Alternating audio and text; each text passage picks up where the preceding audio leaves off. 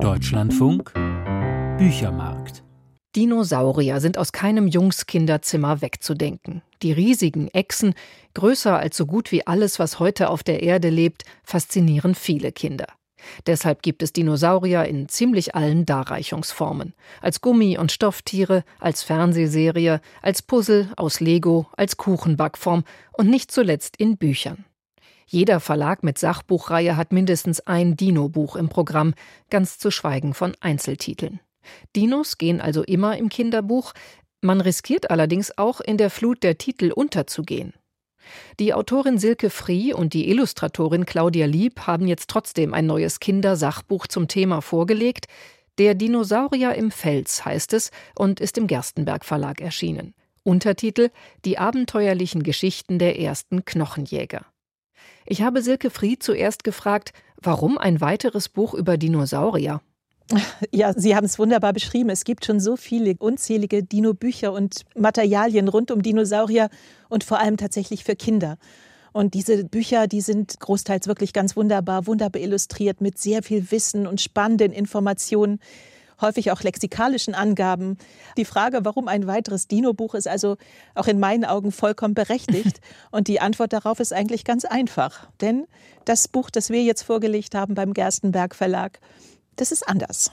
Ich könnte aufzählen, was es alles nicht ist. Es ist kein Dino-Lexikon, es ist keine Anhäufung von Wissen über möglichst viele Dinosaurier oder möglichst viele Superlative. Es ist vielmehr ein Geschichtenbuch. Also wohlgemerkt eines, das auf Tatsachen beruht. Also keine erfundenen Dinosauriergeschichten. Ich erzähle in dem Buch die Geschichten der Dinosaurierentdeckung, also wie es ja auch im Untertitel heißt, die abenteuerlichen Geschichten der ersten Knochenjäger. Ich erzähle also die Geschichten, die sich hinter den Urzeitknochen verbergen, also die, die wirklich passiert sind, die realen. Ich erzähle die Geschichte derer, die die Knochen damals fanden. Insgesamt sind da jetzt also in dem Buch neun Erzählungen dabei herausgekommen. Da geht es fast ausschließlich um die Entdeckung von Dinosaurierknochen eben von bis vor 200 Jahren fast. Aber auch einmal ist auch das Mastodon dabei zum Beispiel. Die Frage stellt sich dann natürlich auch, was ist daran denn interessant und spannend, wenn also nicht allein die Dinosaurier die Hauptrolle spielen in dem Buch. Das Besondere auch dabei, denke ich, ist, dass in diesen Erzählungen die Leserinnen und Leser mitgenommen werden. Also mit zu dem Moment der ersten Entdeckung. Also als die ersten Knochen aus dem Boden kamen, aus dem Stein zum Teil gehauen wurden.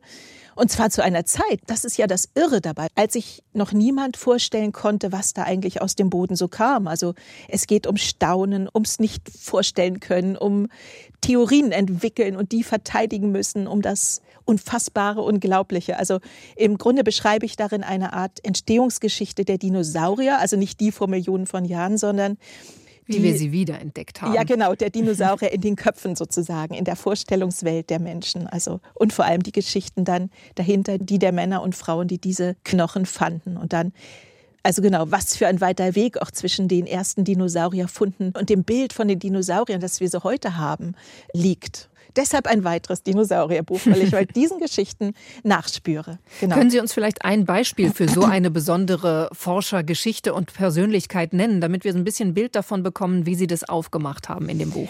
Also eine ganz besondere Geschichte, denke ich, die auch wahrscheinlich vor allem Kinder interessieren und faszinieren wird in besonderer Weise, ist die Geschichte der kleinen Mary Anning. Also insofern schon mal ein besonderes Kapitel, die einzige weibliche Gestalt, der ein eigenes Kapitel gewidmet wird aber auch ein besonderes Kapitel, weil es sich um ein Mädchen handelt. Ein kleines Mädchen, berühmt geworden über die Generationen, über die Zeiten hinweg. Ein Kapitel, das auch eine besondere Dramatik hat. Also es geht um dieses Mädchen, das zunächst Mädchen war, dann natürlich zur Frau heranwuchs. Ein Mädchen ohne Bildung, ohne jedes Geld, das trotzdem zur Begründerin der Paläontologie wurde. Also die sozusagen mit ihren ersten Funden im Süden Englands, so um, sie wurde geboren 1799 und ihre ersten Funde machte sie wirklich schon als kleines Mädchen. Und mit diesen Funden versorgte sie die großen Wissenschaftler in den großen Universitätsstädten, zunächst Englands. Es ging dann weiter über die Grenzen nach Frankreich hinaus. Und mit ihren Funden von der Südküste Englands brachte sie im Grunde die Wissenschaft ins Rollen. Also sowohl die Wissenschaft der Geologie, die damals noch noch Untergrundkunde hieß, aber dann letztendlich auch die Wissenschaft der Paläontologie. Und was sozusagen aus so einer Geschichte wird, an Dramatik fast gar nicht zu überbieten, was nämlich auch in ihrem Leben sich alles abspielte, das finde ich eine ganz, ganz spannende und irre Geschichte. Und da sind wir dann wirklich in der ersten Zeit der ersten Knochenfunde, wo sich wirklich noch niemand vorstellen konnte, was da eigentlich aus dem Felsen herausgeklopft wird. Und sie fand den ersten Ichthyosaurier, also den ersten Fischsaurier überhaupt.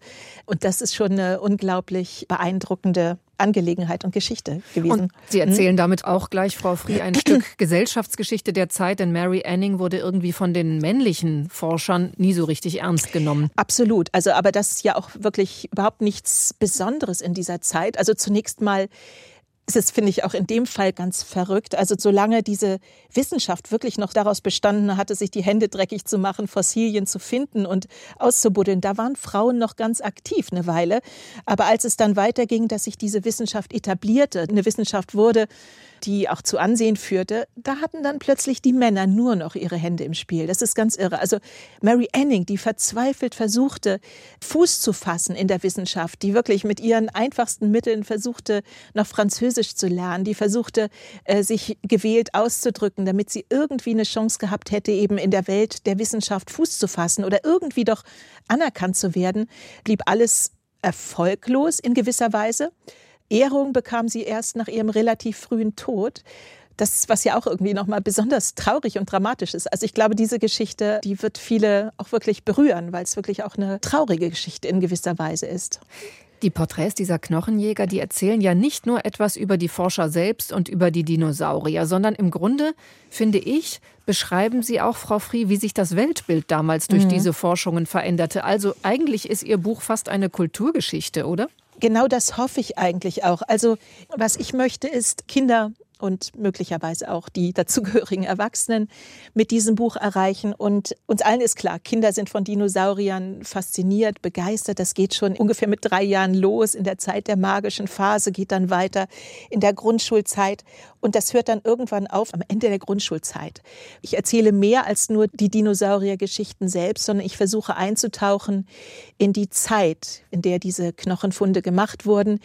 Und ich will vor allem auch erzählen, was diese Knochenfunde bewirkten. Also tatsächlich eine Veränderung des Weltbildes, was da alles dranhing. Also das ist die Zeit, in der sich erstmals die Menschen klar machen müssen und sich damit beschäftigen müssen, dass die Geschichte der Welt ganz anders ausgesehen haben muss, als man sich das immer gedacht hat. Also zunächst mal, die Erde hat eine Geschichte, damit musste man sich erstmal beschäftigen. Dann, vor den Menschen haben bereits unfassbare Tiere, unglaublich unheimliche Tiere die Erde bevölkert. Diesen Gedanken gab es ja gar nicht. Ich meine, das muss man sich heute mal aus heutiger Sicht vergegenwärtigen. Wie würde uns das vorkommen?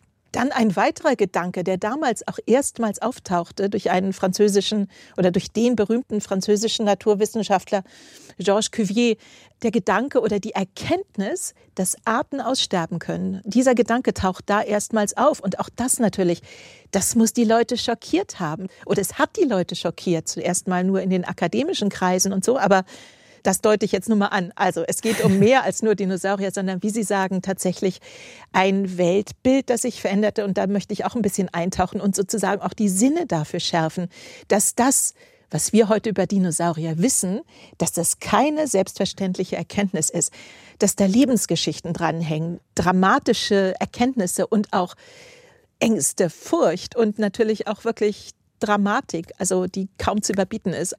Also ich möchte nicht vor eine ähnliche Situation gestellt werden, in der ich plötzlich erfahren würde, irgendwie so was ähnliches wie Dinosaurier hätten vor meiner Zeit gelebt. Also wenn das jetzt neu wäre, das würde mich ganz schön erschrecken. Das ist also, umstürzend gewesen, selbstverständlich. Ja. Mhm. Mhm.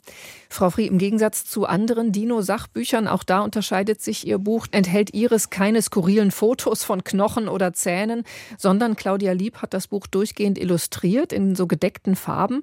Inwiefern ergänzen sich da Texte und Bilder? Also Claudia Lieb ist eine fantastische Illustratorin, ähm, die zwei ganz wichtige Dinge in diesem Buchbereich miteinander kombiniert. Also sie kann wunderbar Sachthemen darstellen, die sachlich absolut korrekt und richtig sind und nachvollziehbar sind.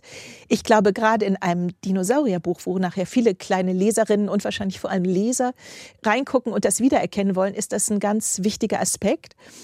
Gleichzeitig kann Frau Lieb aber auch so wunderbar atmosphärische Bilder darstellen. Also insofern war sie da wirklich ein ganz großer Glücksgriff, wenn es dann also in einem Kapitel darum geht, einen Blick über den Ohio River zu erhaschen, dann kann sie das auch wunderbar atmosphärisch darstellen. Und insofern ist das wirklich eine ganz große und schöne Kombination. Uns geht es eben gar nicht darum, irgendwie Fantasiewelten zu zeigen, sondern tatsächlich die Erkenntnisse der Forscher, also dass auch die Dinosaurier korrekt dargestellt sind, trotzdem in gewisser Weise die Fantasie anregen können oder atmosphärisch dicht und äh, sinnlich sind. Deshalb bin ich sehr glücklich, dass Frau Lieb bereit war und Zeit hatte, das Buch zu illustrieren. Sagt Silke Frie, Autorin von Der Dinosaurier im Fels, die abenteuerlichen Geschichten der ersten Knochenjäger. Illustriert hat das Kindersachbuch Claudia Lieb, wie gehört. Der Gerstenberg Verlag empfiehlt das Buch ab zehn Jahren. Aber auch hier erfahren bestimmt noch Jugendliche und Erwachsene interessante Dinge.